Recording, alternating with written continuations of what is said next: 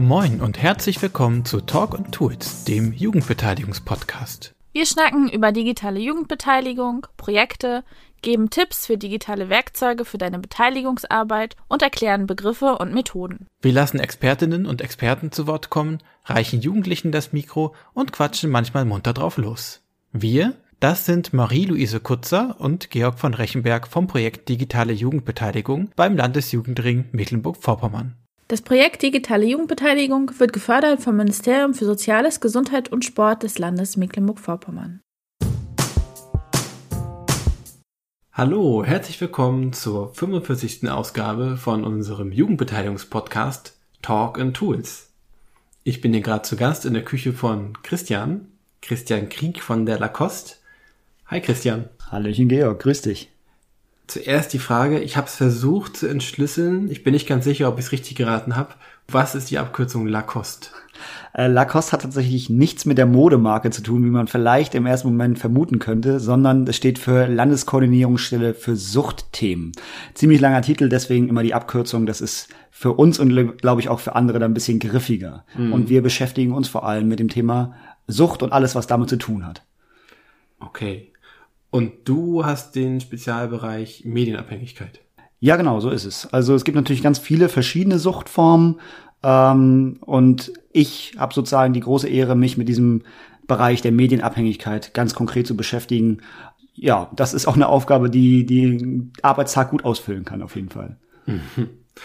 Bevor wir jetzt noch ein bisschen genauer darauf eingehen, was du da alles so machst und was das überhaupt ist, Medienabhängigkeit, äh, würde mich interessieren, wie ist dir das passiert, dass du dahin gekommen bist?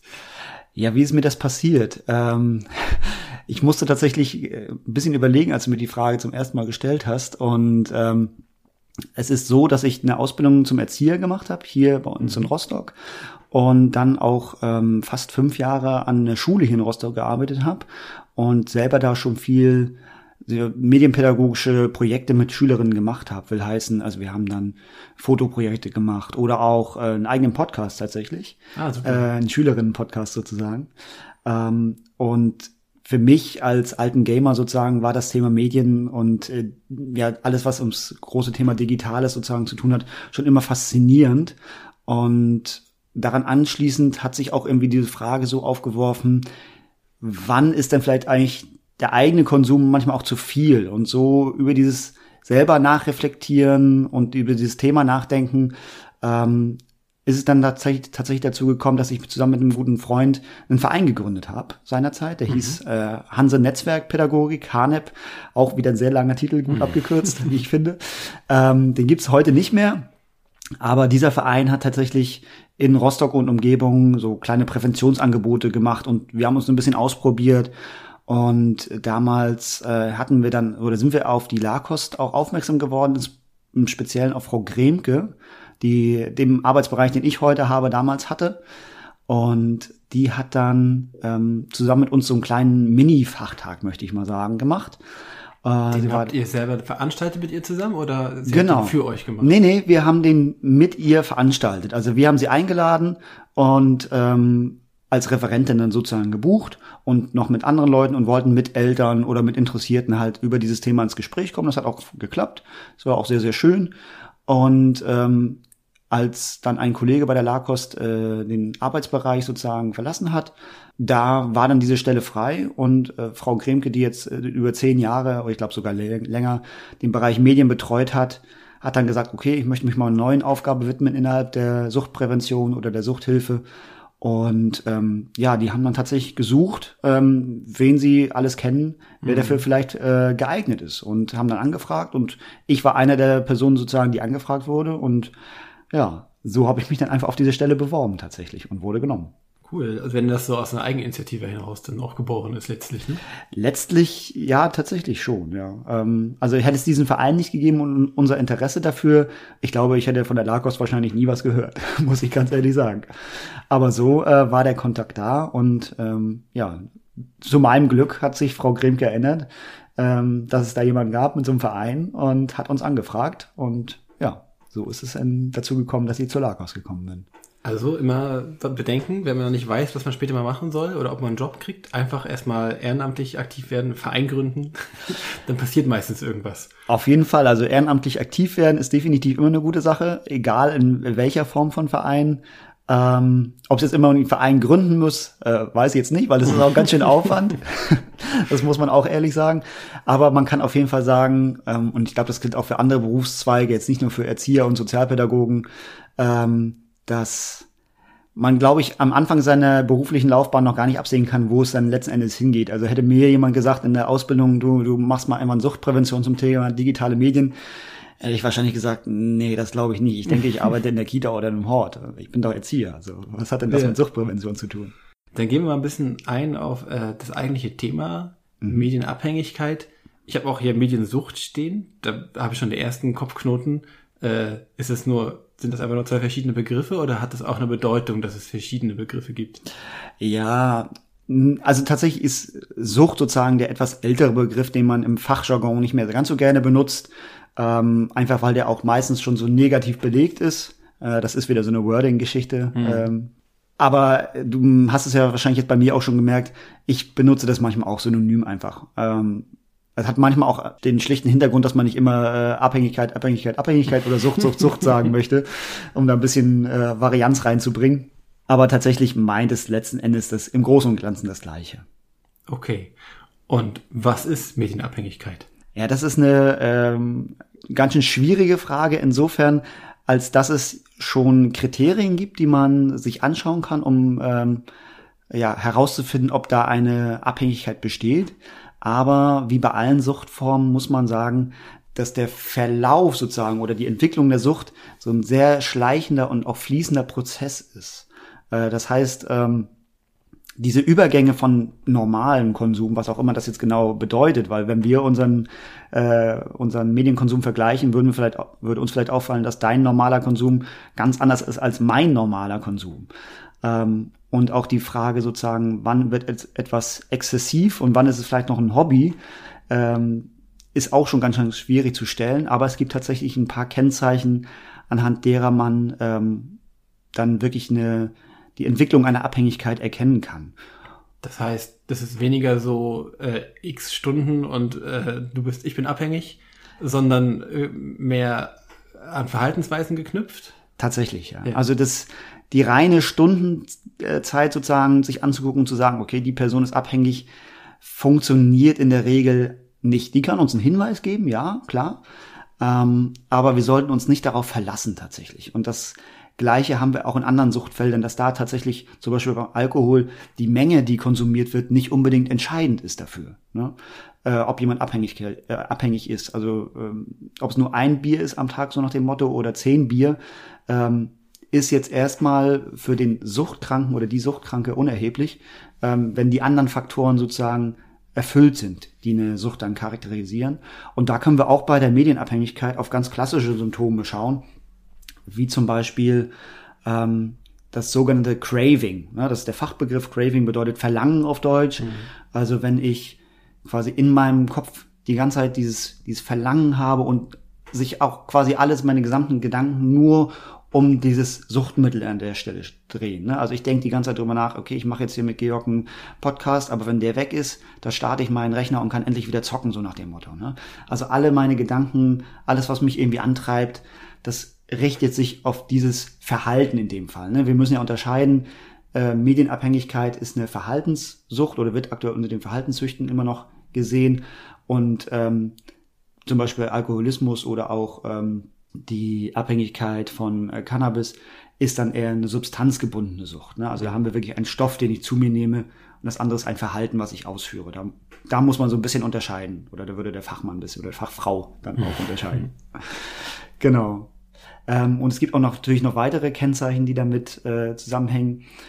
Man kann tatsächlich das so ganz klassischerweise sehen. Das ist das, was den meisten Leuten irgendwie so im Kopf rumspukt, wenn sie an das Thema äh, exzessive Mediennutzung oder Medienabhängigkeit äh, denken, ist dieses ja, Vernachlässigung von Freunden und Hobbys und sozialer Kontakte und solche Geschichten. Das ist ein, ein Hinweis, der sehr, sehr ähm, eindrücklich sein kann. Aber der natürlich auch nicht unbedingt für Externe so leicht zu beobachten ist. Das fällt mhm. Eltern vielleicht noch leichter, vielleicht auch manchmal Lehrerinnen und Lehrern oder SchulsozialarbeiterInnen, aber um jetzt herauszufinden, sozusagen als, als Fachkraft oder als Suchtberater in meiner Position, ob da wirklich jetzt quasi der, der Freundeskreis gerade mal zusammengebrochen ist oder weniger geworden ist, weil es da Streitigkeiten gab, weil der eine hat dem anderen die Freundin ausgespannt oder den Freund, kann ich jetzt in erster Instanz nicht sehen. Da muss ich wirklich Gespräche führen und das ist ja dann letzten Endes, was die Kollegen in Suchtberatungsstellen auch machen. Ne? Mhm. Und so Anamnesen äh, aufstellen und sich angucken, wie ist das, ja, wie hat sich das Sozialverhalten sozusagen entwickelt, wie ist das soziale Umfeld aufgestellt. Ähm, und das alles muss man aber immer vor dem Hintergrund betrachten, dass das Ganze wirklich ein langer Prozess ist. Ich sage gleich noch ein paar andere Kennzeichen, in denen man eine Suchtentwicklung erkennen kann.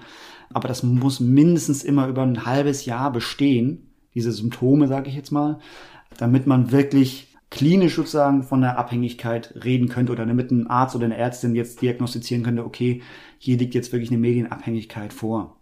Wenn es weniger ist von dem Zeitraum her, dann ist das eher sowas wie eine Phase des schlecht draufseins oder sowas? Kann das sein? Das könnte dann tatsächlich eine exzessive Phase sein, genau. Und ähm, das ist vor allem natürlich bei Jugendlichen ja so ein bisschen dem Alter geschuldet. Ne? Also wir gucken vor allem, wenn wir an Medienabhängigkeit denken, ja vor allem auf Jugendliche meistens. Ne? Und das sind dann die Eltern, die irgendwie in die Beratungsstellen kommen oder die anrufen bei äh, Hotlines oder Hilfeportalen und sagen, mein Kind ist medienabhängig. Oder ich habe das Gefühl, mein Kind ist medienabhängig. Mhm. Das liegt daran begründet, weil natürlich Jugendliche zu diesem exzessiven Konsum dann durchaus auch manchmal neigen. Ne? Einfach aufgrund der gesamten Entwicklung, die in der Pubertät zum Erwachsenwerden sozusagen dazugehört äh, sind die dann doch noch geneigter, mal über die Stränge zu schlagen. Und das kennen wir ja von unserer eigenen Kindheit sozusagen oder unserer eigenen Jugend auch. Ne? Wenn wir uns zurückdenken, unsere Hörerinnen und Hörer, dann äh, wird ihnen vielleicht auch wieder einfallen, ach ja, ja gut, der eine oder andere Party ist dann vielleicht doch irgendwie eskaliert oder so. Heute würde ich das nicht mehr so machen oder heute hätte ich nicht mehr so eine fixen Ideen und würde dann einfach ähm, das in die Tat umsetzen. Aber in der Jugendphase, da sind wir doch bereit oder eher bereit, diese Risiken einzugehen und auch mal über die Stränge zu schlagen. Und das merkt man dann tatsächlich manchmal auch, oder bei manchen Jugendlichen dann auch am Medienkonsum. Ähm, wenn ich jetzt das Gefühl habe als Elternteil, okay, das zieht sich über einen längeren Zeitraum, dann macht es wirklich Sinn, tatsächlich sich bei Beratungsstellen einfach mal zu, äh, an die zu wenden und die Sachlage mal zu schildern und zu horchen, ähm, wie gehe ich jetzt weiter vor? Weil das ist mir ganz wichtig, nochmal dazu zu sagen, dass die Beratungsstellen wirklich dafür da sind, äh, ihnen sozusagen, also ihnen, äh, den Hörerinnen und Hörern zu helfen und nicht irgendwie da mit so einem Stigma arbeiten, sondern die sind Beratungsstellen, um auch solche Sachen mal abzuklopfen. Und das muss nicht immer sofort der Besuch sein, da reicht auch manchmal das Telefonat, um vielleicht mhm. schon so die ersten Sorgen und äh, Befürchtungen von Eltern auszuräumen. Ne? Weil vor allem sind es Eltern, die anrufen, muss man ganz ehrlich sagen. Dann geh doch mal auf die Eltern. Was ist denn vielleicht auch ein Tipp äh, für Eltern, wie man dann auf die eigenen Kinder zugehen kann, um das vielleicht auch mal zu thematisieren oder rauszukriegen. Weil ich kann mir auch vorstellen, wie du gesagt hast, äh, man sieht dann irgendwie das Kind dann ewig da irgendwas zocken zum Beispiel und kann das überhaupt nicht verstehen. Aber vielleicht ist es auch einfach nur total schwer für Eltern das zu verstehen, weil sie diese Welt auch gar nicht kennen. Was gibt's da für Ansätze, um da ein bisschen äh, mehr Klarheit zu kriegen? ich glaube, ich würde, oder das würde ich allen unseren Eltern, die äh, uns jetzt hören, sozusagen mitgeben, fangen Sie erstmal bei sich selber an. Also schauen Sie erstmal auf Ihren eigenen Medienkonsum. Da ist Reflexion ganz, ganz wichtig, um zu schauen, wie bin ich denn eigentlich selber aufgestellt? Weil bevor ich sozusagen meinem Kind gegenüber trete und, sage, du zockst ja viel zu viel oder du bist ja ständig nur am Handy, ist es sinnvoll, meinen eigenen Konsum erstmal einschätzen zu können. Dabei können uns zum Beispiel Apps helfen, gibt's ja mittlerweile schon fest eingebaut bei Samsung und bei Apple-Geräten, ähm, dieses digitale Wohlbefinden oder die Bildschirmzeit heißt es, glaube ich, bei den Apple-Geräten. Da das ist eine Möglichkeit. Es gibt auch noch Spezial-Apps sozusagen, die man sich runterladen kann, wo man seinen eigenen Konsum dann mal tatsächlich äh, tracken kann. Das mhm. kann hilfreich sein. Ähm, aber natürlich auch das eigene Verhalten mal sich reflektieren zu lassen von von äh, Familienmitgliedern, ob das nur die Frau oder der Mann ist oder auch die Kinder, ähm, wie das wahrgenommen wird. Ne? Und wenn ich dann feststelle, huch, ich bin ja selber jemand, der irgendwie am Armbrotstisch, das klassische Beispiel irgendwie, dann das Handy rausholt, um die wichtigen Arbeits-E-Mails zu checken, ähm, dann ist das natürlich verständlich auf einer Seite, aber auf der anderen Seite brauche ich dann auch nicht meinem Kind gegenübertreten und sagen, na, ich finde es ganz fürchterlich, dass du hier ständig nur mit dem Handy rumläufst. Ne? Also das würde ich äh, Ihnen sozusagen mitgeben. Schauen Sie als erstes bei sich, wie sieht Ihr eigener Konsum eigentlich aus? Ähm, und finden Sie das angemessen? Und wenn nicht, dann macht auch da vielleicht Sinn, äh, für sich selber erstmal zu schauen, wo kann ich reduzieren, wenn ich das Bedürfnis habe ähm, und dann im nächsten Schritt sozusagen mich an das Kind äh, zu wenden oder an den Jugendlichen zu wenden. Und da ist es auf jeden Fall hilfreich, vor allem wenn die Kinder noch kleiner sind, ähm, erst einmal Regeln aufzustellen. Also Regeln, so wie sie das auch machen, wenn es ums Thema Essen geht oder ums Thema, ähm, wann gehen die Kinder ins Bett, auch in der Mediennutzung Regeln aufzustellen. Das passiert, wenn die Kinder kleiner sind, erstmal durch sie sozusagen mhm. als Eltern. Ähm, aber umso größer die Kinder werden, umso mehr wird das dann so ein gemeinsamer Prozess. Ähm, einfach vor dem Hintergrund, dass die Kinder natürlich sich das auch zunehmend einfordern. Ne? Also das ist nichts, was, was sozusagen sie jetzt noch besonders anstoßen müssen. Die meisten Kinder fordern sich das irgendwas von, irgendwann von alleine ein. Und das ist auch richtig und gut, weil sie nur natürlich so natürlich auch lernen, sich ja selber in die Verantwortung zu nehmen. Und das ist etwas, was Kinder sozusagen begleitet lernen können. Ähm, und glauben Sie mir, äh, Sie werden über jede dieser Regeln, die Sie aufgestellt haben, wahrscheinlich x-mal diskutieren müssen. und auch das ist tatsächlich ganz normal. Ähm, das ist auch nichts Neues tatsächlich, ähm, dass Eltern Regeln aufstellen, die dann von Kindern versucht werden zu umgehen oder äh, über die dann diskutiert wird. Das gab's oder gibt's wahrscheinlich schon so lange, wie es die Menschheit gibt. Ähm, nur das Thema ist neues. Und viele Eltern haben das Problem oder die, die Berührungsängste insofern, als dass sie mit dem, was ihre Kinder tun in digitalen Räumen, ob das nur Games oder soziale Netzwerke sind, äh, selber nicht aufgewachsen sind und ihnen die Berührungspunkte fehlen einfach. Ähm, und das sorgt dann für die Unsicherheit ganz häufig. Und da können zum Beispiel Regeln helfen, klar. Es kann aber auch tatsächlich helfen, und das ist so ein bisschen ihre Ressource als Eltern, wo sie dann äh, dran anknüpfen können, äh, Vertrauen aufzubauen. Also umso älter ihr Kind wird, dem Kind auch mehr Vertrauen zu schenken, zu sagen, okay, ähm, ich gestehe dir jetzt zu, dass du ein eigenes Smartphone bekommst. Ähm, und da gibt es, ähm, muss ich Ihnen ehrlich sagen, keine, keine genaue äh, Zeit sozusagen oder kein genaues Alter, äh, woran man das festmachen kann. Für viele Eltern ist es so, dass sie entweder, wenn die Kinder äh, in die Schule kommen, loslegen. Das sind nicht die Mehrzahl an Eltern, aber spätestens, wenn sozusagen der Sprung in die weiterführende Schule, also so fünfte, sechste Klasse, wenn die mhm. Grundschule vorbei ist, die dann sozusagen das erste eigene Smartphone äh, besorgen. Dann wahrscheinlich gekoppelt mit dem Gedanken, jetzt muss das Kind auch mal alleine irgendwo hin und soll anrufen können. Ganz genau. Ganz genau. Da ist es dann, manchmal werden die Wege länger, wenn die Kinder irgendwie von den Dörfern oder so kommen, dann ist die Schule vielleicht nicht mehr im nächsten Dorf, sondern ist dann in der nächstgrößeren Stadt. Und äh, da sind dann Eltern tatsächlich auch geneigt zu sagen, okay, und jetzt hast du ein gewisses Alter erreicht, wo ich dir das auch zumuten kann. Und auch da geht es nur mit gemeinsamen Absprachen. Auch das, diese Frage kommt ganz, ganz häufig von Eltern. Ja, sollte ich meinem Kind jetzt irgendwie erlauben, dass es zu Instagram oder zu TikTok äh, geht und sich da ein Profil erstellt? Eigentlich finde ich das nicht so gut als Elternteil. Aber auf der anderen Seite will ich auch nicht, dass mein Kind ausgeschlossen wird. Und da können Sie ruhig als Eltern auch auf Ihr Bauchgefühl sozusagen horchen ähm, und dann auch in Verhandlungen gehen mit Ihrem Kind. Ne? Also ja. zu schauen, dass Sie da eine gemeinsame Lösung finden, irgendwelche Kompromisse, wie auch immer die aussehen. Ne? Ich mach's mal an einem Beispiel fest, irgendwie Ihre Tochter möchte jetzt unbedingt TikTok haben, damit sie da Videos hochladen kann und dann verabreden Sie, dass ähm, einmal in der Woche gemeinsam auf die TikTok-Videos, die da hochgeladen wurden, Eltern und Kind zusammen raufschauen und mal gucken, was für Inhalte lädst du da eigentlich hoch und wer reagiert da wie drauf, ne? So dass sie da für sich ein gutes Gefühl haben. Das kann eine Möglichkeit sein. Es gibt tausend verschiedene Varianten, wie man quasi das Kind da begleitend medienkompetent machen kann tatsächlich. Ne? Und das ist ja letzten Endes unser Ziel als Eltern, so wie wir unserem Kind irgendwie quasi mitgeben wollen, dass es allein in der Welt klarkommt, muss es auch in der digitalen Welt irgendwann alleine klarkommen. Und da hilft tatsächlich dieses Schritt für Schritt heranführen, was nicht ohne äh, Streit und Konflikte geht, aber ähm, das muss unser Ziel sein. Und dabei äh, kann das Vertrauen unsererseits helfen, Natürlich auch manchmal die Kontrolle. Sie können natürlich mhm. auch überlegen, irgendwelche Schutzsoftware oder so zu installieren. Ähm, bei den kleineren können Sie es ohne Probleme machen. Bei den größeren würde ich dann mit dem Kind schon drüber sprechen. Und natürlich auch Interesse zeigen an dem, was Ihr Kind tut. Weil ähm, wir alle als Menschen sozusagen möchten gerne wahrgenommen werden, wir möchten gerne gesehen werden, ob das nur im beruflichen wie, dem, wie im privaten ist. Und bei den Kindern und Jugendlichen ist das umso bedeutender, als dass sie gerade dabei sind, sich selber zu finden. Was bin ich eigentlich für ein Mensch? Was zeichnet mich aus? Ähm, wie möchte ich sein? Und dann von den Eltern sozusagen das Gefühl zu haben, okay, wir sind nicht nur da und leben so nebeneinander her, sondern ich sehe auch, was mein Kind tut und ich nehme die Sachen, die es, ähm, die es tut und die es, die es fasziniert irgendwie wahr. Das gibt äh, dem Kind ganz, ganz viel zurück, auch wenn es das vielleicht nicht in der Form artikuliert, wie wir uns das gerne wünschen würden. Ne? Sagen, oh, danke Mama, dass du das gesehen hast oder danke Papa. Das danke, hat total dass du Regeln aufstellst. genau, genau. Das ist, kommt jetzt nicht in der Form zurück, aber trotz alledem bemerken die Kinder, okay, es sind da Menschen, die sich für das interessieren, was ich tue.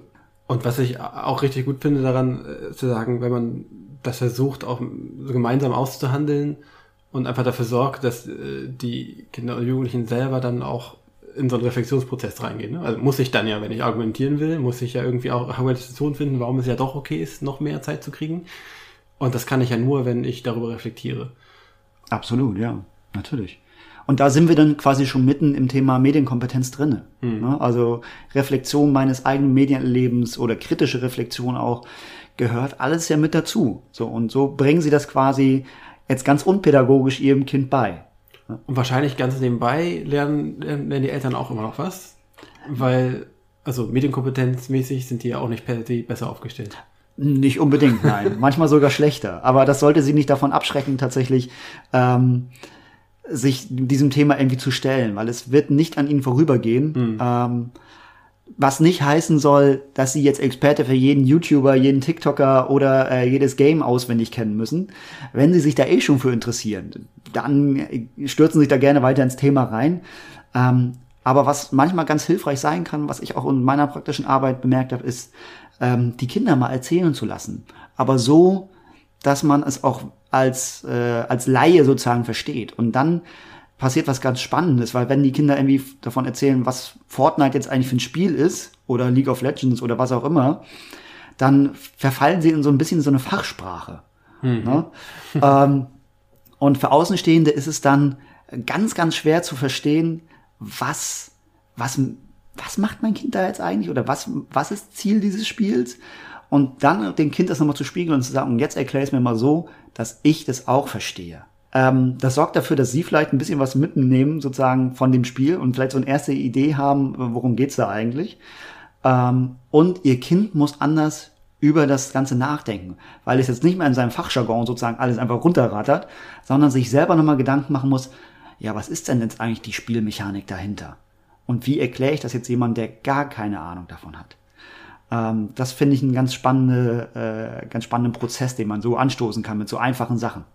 Sie müssen natürlich nicht, wie eben schon gesagt, jeden YouTuber auswendig kennen und Sie müssen es auch nicht jeden Tag machen.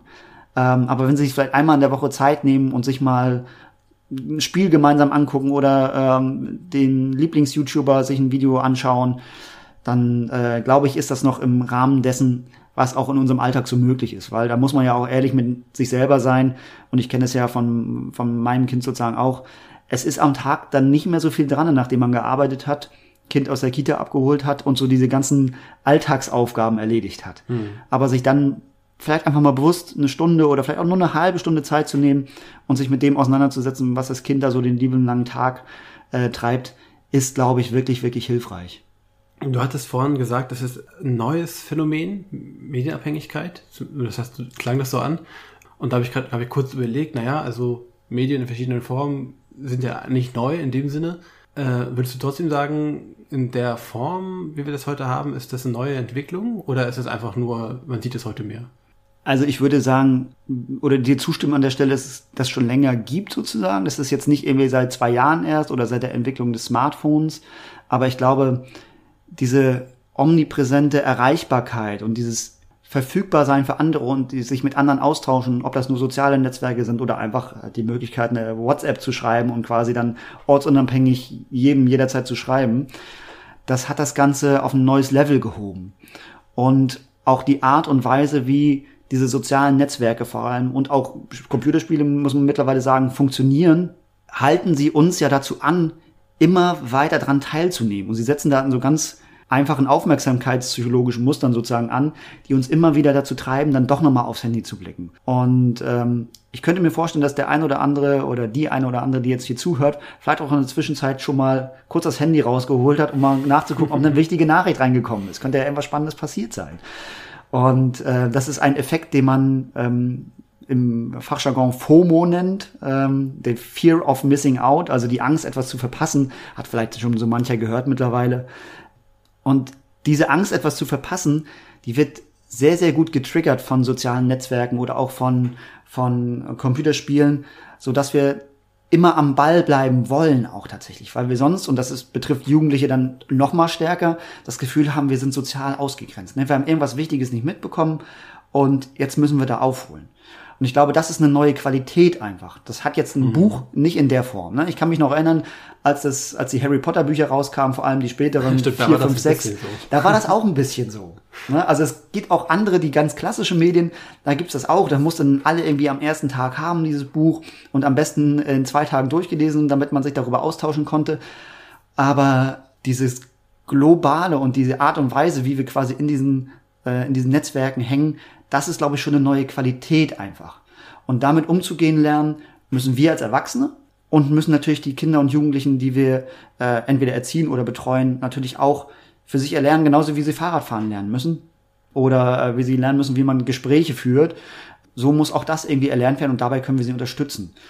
Und ich denke, ja, es gab es schon länger, aber wir beobachten tatsächlich, dass sich da neue Qualitäten und auch neue Umfang an Menschen, die es betrifft, ähm, dann wirklich herauskristallisiert. Und äh, gibt es da Beobachtungen auch, oder Untersuchungen? Ähm, haben wir sozusagen den Zenit erreicht? Sind auf einem Level von, das ist so doll wie, wie, wie nie zuvor und so viel und es ist jetzt aber auch ungefähr so auf dem Level oder ist eher die Beobachtung, naja, Tendenz steigend, wenn man dann nicht noch ein bisschen flächendeckender auch Prävention macht, dann ähm, ist anzunehmen, dass es einfach immer noch mehr wird. Ich glaube, wir sind noch in, einem, in der Phase, wo wir das nicht sagen können tatsächlich.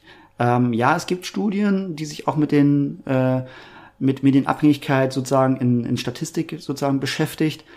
Aber ob wir da schon die, den Zenit erreicht haben, das ist aktuell schwer zu sagen. Das hat zum einen mit äh, der Pandemie zu tun, weil da ganz viele Digitalisierungsprozesse nochmal angestoßen wurden und auch die Nutzungszeiten bei vielen Jugendlichen, das ist auch was so anekdotisch äh, Lehrerinnen und Lehrer oder auch Erzieherinnen berichten, nochmal deutlich angeschn oder nach oben geschnellt sind. Ob das jetzt dazu führt, dass wir auch mehr ähm, mehr Menschen in der in, in der Suchterkrankung sozusagen abrutschen, das können wir noch nicht so äh, noch nicht so schnell sagen. Vor allem vor dem Hintergrund, dass die Suchterkrankten selber sozusagen, also die Kinder und Jugendlichen, die jetzt wirklich abhängig geworden sind, meistens ja noch gar nicht in die Beratungsstellen oder in die Therapie gehen, von sich aus. Mhm. Einfach weil dann ja doch immer noch so ein soziales Sicherheitsnetz sozusagen unter ihnen äh, hängt, also die Eltern oder das Umfeld, die Großeltern, was auch immer, die sie dann immer noch auffangen, sodass der Leidensdruck bei vielen einfach noch gar nicht da ist. Ne? Also ähm, die haben dann noch nicht alle Freunde verloren, die haben noch nicht irgendwie den Beruf oder äh, Schule sofort abgebrochen, weil da noch jemand dahinter ist und sagt, so, und jetzt gehst du zur Schule, ne? Und jetzt äh, hängst du dich mal hier in, den, in die Ausbildung rein. Wenn das sozusagen peu à peu dann irgendwann wegbricht und ähm, dann gar nichts mehr funktioniert, um es jetzt mal ganz verkürzt zu sagen, dann kann es dazu kommen, dass die Menschen wirklich in die Beratung gehen. Aber das sind dann nicht mehr die Jugendlichen tatsächlich. Hm. Das sind dann eher die jungen Erwachsenen oder vielleicht sogar noch ältere sozusagen. Und wo der Trend dann genau hingeht, ich glaube, das müssen wir tatsächlich abwarten.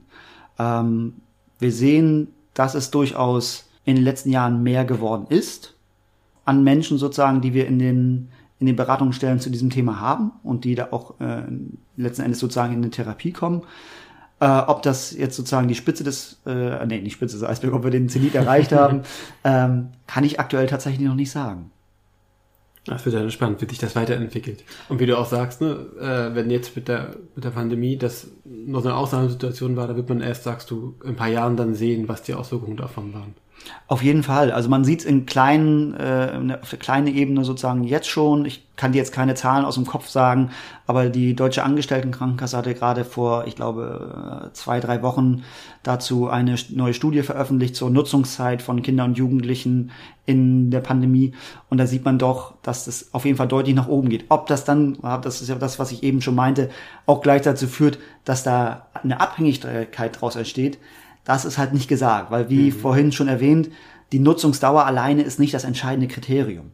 Äh, da sind wir dann sozusagen wieder beim Anfang. Dann müssten wir auf die anderen Sachen auch noch mit draufschauen und könnten dann wirklich sagen, ja, liegt hier eine Abhängigkeit vor oder ist es vielleicht gerade eine exzessive Phase, weil ich mit niemand anders irgendwie Kontakt haben konnte oder vielleicht nur über Fortnite mit meinen äh, Freunden äh, sprechen konnte, weil live sehen durfte ich sie nicht oder ähm, hm. in der Schule waren wir auch nicht und so weiter und so fort. Das ist tatsächlich gerade noch schwierig zu sagen. Und man muss ja auch ehrlich sagen, dass auch wenn es uns jetzt schon ewig erscheint, auch soziale Netzwerke ja noch ein relativ junges Phänomen sind. Was das bedeutet letzten Endes, dauerhaft in diesen sozialen Netzwerken aktiv zu sein, auch auf das Thema äh, Sucht sozusagen oder Abhängigkeit bezogen, das wird sich, denke ich mal, erst herausstellen noch. Da hatte Merkel versehentlich recht mit dem Neuland. Ja, in gewisser Weise vielleicht schon, ja. Ähm, es gibt noch so eine andere Perspektive, als ich angefangen habe, mich intensiver auseinanderzusetzen mit den äh, Schattenseiten des Medienkonsums, mhm. da hat es für mich immer noch so ein Geschmäckle gehabt von, boah, über diese Herangehensweise, Medien sich anzugucken und immer gleich erstmal das Problem zu sehen. Mhm. Da hatte ich lange Zeit keine Lust, äh, mich mit diesem Thema aber zu befassen, weil ich das irgendwie als destruktiv empfunden habe. Und natürlich ist das auch problematisch, so daran zu gehen, weil Probleme sind ja davon nicht weg, dass ich sie nicht haben will. Aber manchmal sehe ich schon äh, Menschen, wo ich das Gefühl habe, die gehen so an Medien ran. Also ähm, wie kann ich vermeiden oder ab welchem Punkt ist so diese, diese Problematisierungsverhalten vielleicht auch schädlich, weil ich dann Kreativität ausleben, soziale Netzwerke, die ja auch wirklich dann soziale im eigentlichen Sinne ja, Netzwerke sind, äh, unterbinde. Was kann da für Schäden entstehen?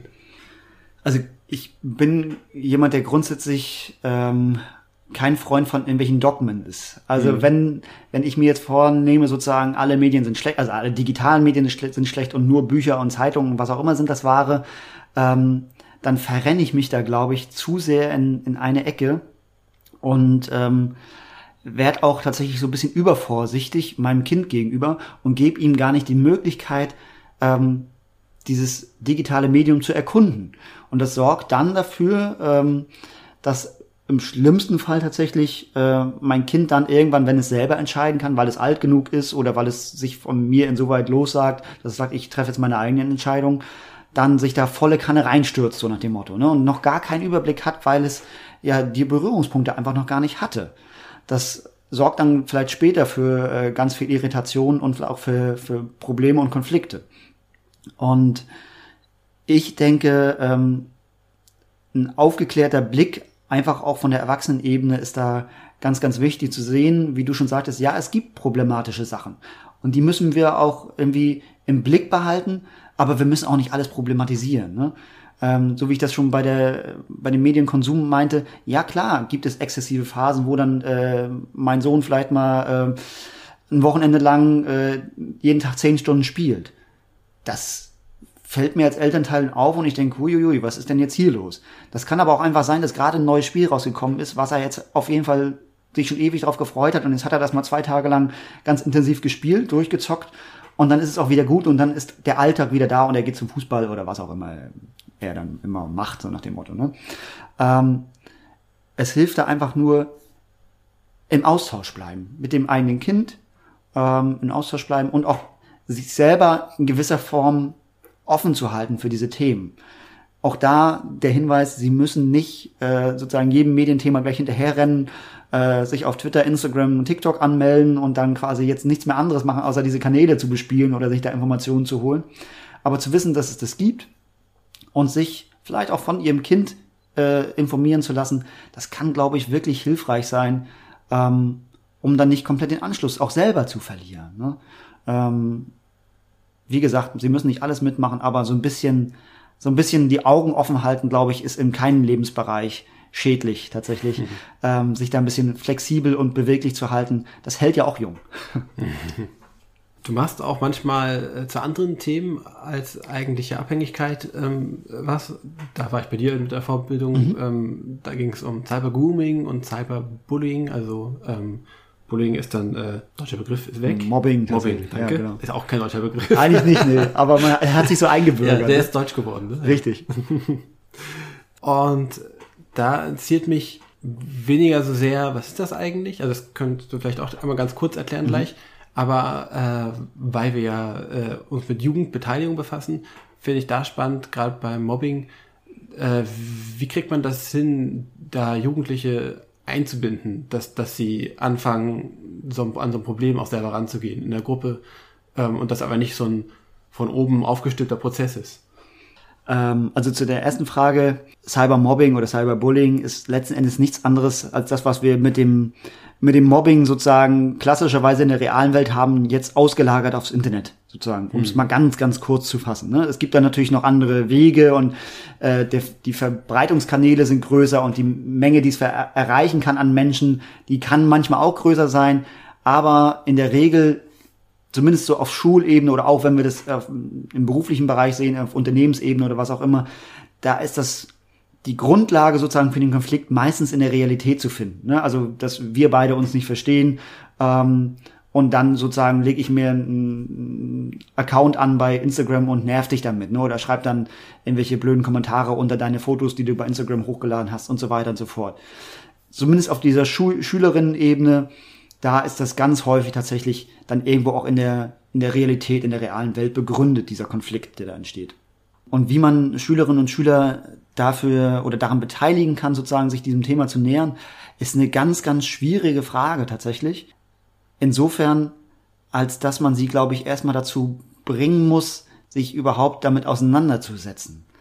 Will heißen, ähm, und das mache ich ganz gerne, wenn ich hin und wieder Schülerworkshops gebe, sie spüren zu lassen, okay, das ist, das ist unterschiedliche Formen von Wahrnehmung über das Verhalten im Internet gibt. Ich mache das dann meistens so, dass ich so kleine Statements vorlese. Mhm. Ähm, und die Schülerin das dann äh, auf, so einem, auf so einem Strahl sozusagen einschätzen lasse. Ich kann ja mal ein Beispiel geben. Also ähm, das, was ich eben sozusagen schon mit dir gemacht habe. Äh, wir haben jetzt folgendes Beispiel. Jedes Mal, wenn du ein Bild hochlädst bei Instagram, kommentiere ich darunter, äh, sieht ja mega hässlich aus oder das ist was für ein hässliches Bild und so weiter und so fort. Und dann bitte ich die Jugendlichen, sich zu positionieren auf so einem langen Strahl, den ich auf den Boden geklebt habe. Findet ihr diese Aussage jetzt ganz schlimm oder ist euch das eher egal? Und dann positionieren sie sich entweder an den Extrempunkten oder irgendwo dazwischen und dann gehen wir in den Austausch. Äh, und dann frage ich ganz konkret nach bei den Jugendlichen im Einzelnen, warum findest du das jetzt nicht schlimm, dass ich darunter schreibe, dass dein Foto hässlich ist? Und dann gibt es da ganz viele Gründe, warum die das nicht finden, äh, dass es äh, in irgendeiner Form eine Beleidigung ist. Oder aber auch, dass sie finden, dass es ganz schlimm ist und sich gar nicht gehört. Und mir geht es dann gar nicht so sehr darum, das einzuschätzen, die Wahrnehmung ähm, der Kinder und Jugendliche, weil da natürlich auch viele so Gruppenprozesse noch dahinter mhm. stehen. Ne? Ich muss mich ja manchmal auch profilieren und kann dann natürlich jetzt nicht so äh, mich als Weichei darstellen. So, vor allem bei Jungs sieht man das hin und wieder. Ich bin der Coole, mir, mir macht das nichts aus. Richtig, mir macht eigentlich alles nichts aus. Es prallt alles und perlt alles an mir ab. Ähm, aber was ich Ihnen damit zeigen möchte, ist, dass die Wahrnehmung zwischen den Menschen halt sehr, sehr unterschiedlich ist und dass Sie sich deswegen vielleicht gut überlegen sollten, ob Sie jedem gleich begegnen online. Ne? Es kann total okay sein bei manchen Jugendlichen, auch wenn ich das fürchterlich finde, sich gegenseitig in einem, in einem WhatsApp-Chat oder auch, äh, was ich im Spiel oder wo auch immer, als Hurensohn zu bezeichnen. Das wird als lustige Bezeichnung dann tatsächlich so durchgehen lassen. Ähm, und da hat keiner ein Problem mit. Wenn ich das mit meinem besten Kumpel oder einer Freundin oder wie auch immer mache, okay. Und beide Seiten wissen, wir sind damit einverstanden, das ist die Art und Weise, wie wir jetzt kommunizieren wollen. Kann ich von halten, was ich will, aber ist so, passiert ganz viel. Dann ist das okay. Wenn ich aber auf jemand anderes, jemand Fremden so zugehe oder diese Art der Kommunikation sozusagen übertrage, dann kann es natürlich zur Folge haben, dass ich da ganz andere Reaktionen bekomme. Und das ist eine Möglichkeit, wie man so ein so einen kleinen Startpunkt finden kann. Und dann muss es quasi irgendwie, glaube ich, noch tiefer reingehen in diese Thematik. Da gibt es äh, schönes Material auch für jetzt eher so im Schulkontext, mhm. ähm, wo man dann tatsächlich so Fälle bearbeiten kann. Also wirklich wie so eine kleine Gerichtsverhandlung sozusagen im Rollenspiel aufgemacht wird, wo dann wirklich so äh, Fälle abgearbeitet werden mit unterschiedlichen Rollenverteilungen. Mal bin ich Richter, mal bin ich Angeklagter, mal bin ich Kläger und so weiter und so fort. Das finde ich ganz spannend, weil man es so ein bisschen interaktiv machen kann dann und ähm, die Schülerinnen und Schüler oder die Jugendlichen in dem Fall dann auch mal die Rollen wechseln können. Das ist aber auch wieder etwas, muss ich ja ganz ehrlich sagen, was ich sozusagen reinbringe. Wie man dann mit den Jugendlichen selber sozusagen von sich aus dran arbeiten kann, finde ich ganz, ganz schwierig. Und da stecke ich, glaube ich, auch nicht genug in der in dieser klassischen Jugendarbeit irgendwie drinne, mhm. als dass ich da wirklich eine qualifizierte Aussage geben kann. Ich glaube, da gibt es äh, Leute, die da in dem Bereich arbeiten und äh, die da wahrscheinlich eine bessere oder fundiertere Antwort geben könnten. Ah, das ist auch mega spannend. Also wenn da jemand zuhört, dann sehr gerne mal was in die Kommentare schreiben. Auf jeden Fall. Vielleicht ja. habe ich dann schon gleich den nächsten Interviewpartner. Ähm, ja klar, man kann ja nicht alles wissen. Auf gar keinen Fall. Nee. Ähm, aber da wäre wär vielleicht interessant, weil ich höre raus, du bist natürlich viel mit Eltern und mit Fachkräften hast du zu tun, aber manchmal dann auch mit Jugendlichen. Äh, gibt's was, wo du sagst, oh, ja, da habe ich mal was richtig gelernt, auch von Jugendlichen, da habe ich mal was mitgenommen, wo ich mal Klick gemacht hat bei mir? Ja. Also tatsächlich hast du recht, genau. Unser Schwerpunkt bei der LAKOS generell liegt auf der Multiplikatorenebene und bei den Eltern sozusagen. So Schülerveranstaltungen machen wir eigentlich nur, wenn wir selber auch mal so Methoden testen wollen. Also wenn ich dir jetzt mhm. irgendwie erzähle, probier doch mal das mit deinen Schülern aus, dann will ich das vorher auch selber mal probiert haben. Und das machen wir dann immer so exemplarisch. Aber wirklich Kernaufgabe sind sozusagen die Eltern und Multiplikatoren. Kannst du die Frage nochmal wiederholen? Ich habe sie jetzt in meinem Redeschweif vergessen. Äh, die Frage war, ob es das gibt, wo du sagst, da habe ich heute mal richtig was mitgenommen von also, den Jugendlichen. Ja, genau. Äh, ja, tatsächlich bei ganz vielen Veranstaltungen, zum Beispiel bei unseren Medienscouts, die wir zweimal im Jahr ausbilden. Das ist immer eine sehr intensive Arbeit mit den Schülerinnen und Schülern. Ähm, die werden da selber zu Peer-Beratern ausgebildet. Ähm, ein Wochenende lang von nicht nur mir, sondern auch noch von Kolleginnen vom Landesdatenschutz und vom LKA und so weiter und so fort. Und ähm, da arbeiten wir auch sehr intensiv zu diesem Thema. Und das ist aber meistens eine lockere Atmosphäre, weil man dann in so Kleingruppen ist. Und da lasse ich mir dann selber auch äh, nochmal erzählen, was ist jetzt gerade bei den Jugendlichen, die bei mir in den Kursen sind, Trend so. Ne? Also was sind da gerade vielleicht aktuelle äh, Spiele, die gezockt werden oder Kanäle, die verfolgt werden. Und ich versuche auch immer in Austausch zu treten, einfach weil es mich interessiert. Ähm, zum Beispiel jetzt einfach mal äh, herausgegriffen das Thema Influencer. Hm. Ähm, das ist etwas, was ich absolut nicht verstehen kann. Ne? Ich kann nicht verstehen, wie man so manchen Beauty-Instagrammer äh, oder äh, Fitness-Influencer auf Instagram oder auch anderen Kanälen so folgen kann und so viel Zeit investieren kann, weil ich das so verschenkt finde, für mich persönlich. Ähm, ich finde es dann aber immer spannend zu hören, was die Jugendlichen ähm, dann finden an diesen, an diesen Personen und wie kritisch sie auch das reflektieren können ähm, wo ich zu Beginn doch eher so der Meinung war, naja, die konsumieren das alles und wissen gar nicht, dass es das hier Werbung ist und die lassen sich da verführen und das ist doch alles, äh, die haben doch gar keine Ahnung, so nach dem Motto, doch, haben sie. Ganz häufig, und das ist auch etwas, was ich den äh, Erwachsenen sozusagen, die jetzt hier zuhören, mitgeben möchte, man kann den Jugendlichen auch Vertrauen entgegenbringen, dass sie Sachen einschätzen können. Das heißt nicht, dass man nicht drüber reden kann und auch nochmal darauf hinstoßen äh, sollte, aber ganz, ganz häufig sind die Jugendlichen dann doch irgendwie reflektierter, als wir es ihnen zutrauen. Und das war so mein wesentlicher Lernfaktor, den ich für mich mitgenommen hat und der auch jedes Mal so ein kleines Aha-Erlebnis ist für mich. Genau, das würde ich sagen, finde ich ganz spannend, äh, diesen Austausch da zu haben. Das ist das Schöne an so Schülerveranstaltungen, selber auch immer irgendwie was mitzunehmen für die eigenen Gedankengänge sozusagen. Das ist für dich also dauerhafte Fortbildung dann immer. Ja, könnte man jetzt ein bisschen überhöht zu sagen, genau, ja. Da fällt mir ein, als, als ich bei dir in der Fortbildung saß, da hast du dann auch ein bisschen was gezeigt von Twitch-Streamern, die mhm. halt äh, ihren ihr Gaming-Stream oder manchmal ist es ja gar nicht Gaming, sondern irgendwie Glücksspielsachen auch. Ganz häufig, ja. Ähm, und da weiß ich noch, wie, wie baff doch irgendwie gefühlt die Hälfte der, der TeilnehmerInnen war, dass es sowas überhaupt gibt. Also dass Leute das überhaupt interessant finden und sich das anschauen. Ist das das, wo du sagst, das ist das, wo die meisten Leute am ehesten äh, merken, oder gibt es eine ganz neue Realität, die ich gar nicht kenne, oder gibt es auch noch andere Bereiche, wo du das regelmäßig merkst, ähm, da sind Erwachsene oder Fachkräfte äh, plötzlich wie vor Kopf gestoßen, dass es da eine Welt gibt, die ganz, die dich ja gar nicht hätten vorstellen können. Ja, also dieser Bereich des Streamings, ähm, das ist schon so eine eigene eigene Welt für sich und auch das, der Bereich Gaming. So klar, das haben mittlerweile alle mitbekommen, das gibt es. Aber dann wirklich so sich damit auseinanderzusetzen, ist dann noch nicht so ganz verbreitet, zumindest bei äh, unseren Fachkräften oder bei vielen Fachkräften, die ich betreue, sozusagen, oder was heißt betreue, die ich ausbilden darf oder fortbilden darf. Ähm, und ich glaube, das liegt auch ein bisschen in der Natur der Sache, einfach weil die damit selber oftmals nicht groß geworden sind oder das Interesse einfach nicht da ist. Das will ich jetzt nicht alle über einen Kamm scheren, aber so aus der Erfahrung heraus gibt es schon einige, die da ähm, tatsächlich wenig Berührungspunkte bisher mit hatten. Und äh, die sind dann jedes Mal baff. Das muss man ganz ehrlich sagen. Das hast du schön formuliert. Ähm, wenn man ihnen dann zeigt, sozusagen, was da draußen noch sozusagen an, an medialen Inhalten irgendwie so entstanden ist über die letzten Jahre.